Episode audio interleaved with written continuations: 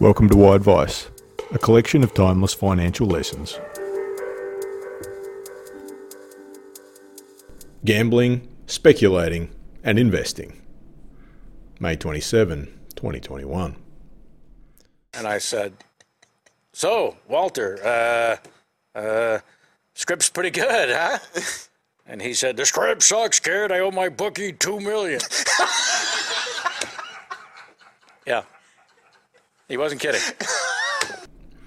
And that was Kevin Pollak's introduction to Walter Matthau on the set of Grumpy Old Men. It was said Matthau lost $50 million gambling over his lifetime. Matthau's gambling addiction was so legendary, the odds he'd given each NFL team of winning the Super Bowl that season were printed on the back of the program at his memorial service. Were Walter Matthau alive today, you'd wonder whether he'd still be dedicating his time gambling on horses and sports teams, given the current obsession with cryptocurrencies and terrible stocks. There has always been a debate about the overlap between gambling and investing. Investing has often been linked with gambling, usually unfairly by people who take a cursory glance and don't understand the actual intermediary of investing and gambling is speculation. What's the difference? A report written in the Journal of Behavioral Addictions in 2016 attempted to accurately define the three on various levels. Investing was defined as having a long time frame with a lower level of risk where expected returns were usually positive. It involved an asset purchase, it was not dependent on a definitive outcome, and it provided an economic utility as the investment generally provides funds to companies or government. In contrast, gambling had a short time frame with a higher level of risk where expected returns were usually negative. There was no asset purchase, it depended on a definitive outcome and provided little in the way of economic utility beyond temporarily increasing money circulation. Speculation was somewhere between the two. The time frame could be variable with a higher level of risk. Expected returns were mixed, it sometimes involved an asset purchase. The outcome was usually definitive, and the economic utility was mixed. A person may be speculating on the direction of something using a financial instrument, which isn't exactly holding an asset or supplying capital to business or government. Clear? If not, investing is the most noble pursuit out of the three, and where the majority of someone's capital should be allocated. Warren Buffett's right hand man, the always blunt 97 year old Charlie Munger, suggested that Bitcoin was antisocial, stupid, immoral, and like trading turds. In something of a self fulfilling prophecy, we've now seen cryptocurrencies emerge named after body parts and bodily functions. Yes, there are a number of coins named after fecal matter. People are essentially now trading turds. Whatever noble intentions the cryptocurrency area started with, it has continually devolved into scams and stupidity. If someone has moved into coins that are inherently worthless and have basically been named after sewage as a joke, can that even be categorized as speculation? Is it even worthy of being termed gambling? This normalization of stupidity has been working its way into the media. In the US, a man was recently profiled in the New York Times after placing a successful wager on a joke cryptocurrency. In February, after reading a Reddit thread about Dogecoin's potential, Mr. Contessotto decided to go all in. He maxed out his credit cards, borrowed money using Robinhood's margin trading feature, and spent everything he had on the digital currency, investing about $250,000 in all. Then he watched his phone obsessively as Dogecoin became an internet phenomenon whose value eclipsed that of blue chip companies like Twitter and General Motors. The value of his Dogecoin holdings today, roughly 2 million. And from the Wall Street Journal. God told me to put money into Hertz, said Damien Roscoe, a 42 year old electronic technician in Glenwood, Illinois.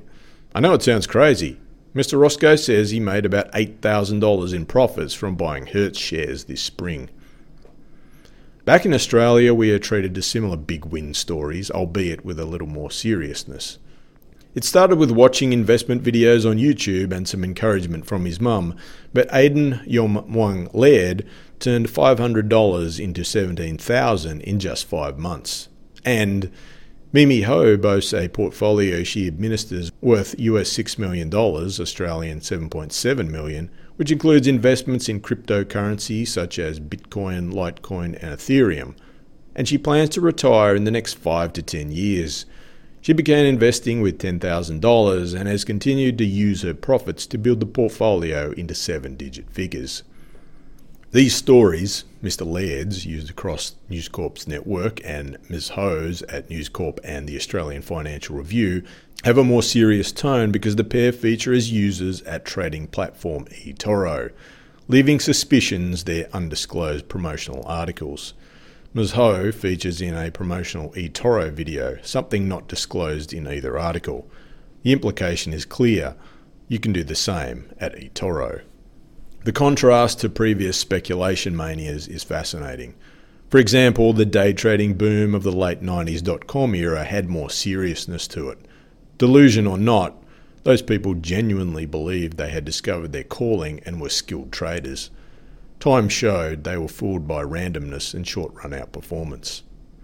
Those people still exist today, but they have now been joined by a group who are reveling in their lack of knowledge and crazy antics.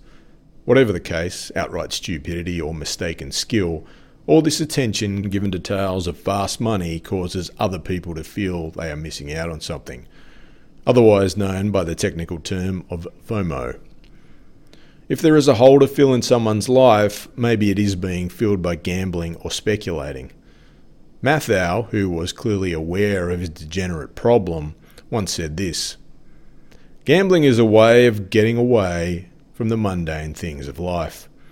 It reduces your consciousness to a tiny dot and takes you away from the loose end feeling, the feeling of non completion. The gambler, if he wins, thinks it's an omen and feels omnipotent. That is, until reality sets in and the vigorish, interest from loan sharks, starts to grind you down. Which is a good explanation of how gamblers and speculators get themselves into trouble. It's the lack of perspective.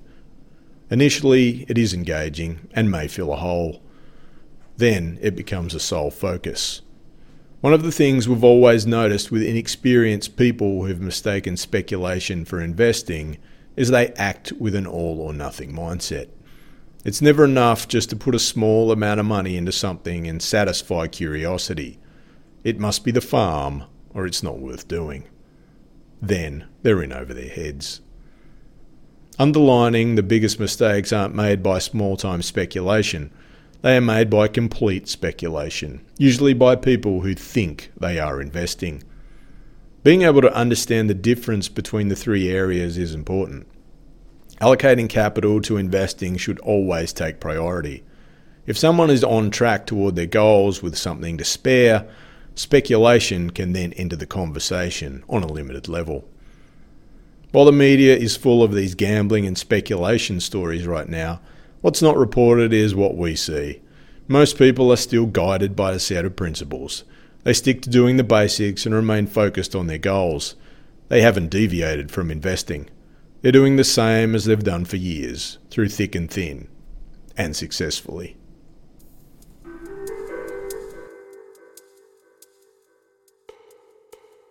This podcast is for informational purposes only, and the information contained is of a general nature and may not be relevant to your particular circumstances. The circumstances of each investor are different, and you should seek advice from a professional financial advisor who can consider if particular strategies and products are right for you. In all instances where information is based on historical performance, it is important to understand this is not a reliable indicator of future performance. You should not rely on any material on the podcast to make investment decisions and should always seek professional advice. The hosts and guests of the podcast may have positions in securities mentioned or discussed. Mansell Financial Group is an authorised representative number 226266 and credit representative number 403187 of FYG Planners Proprietary Limited, AFSL ACL number 224543. Thank you for listening to Why Advice.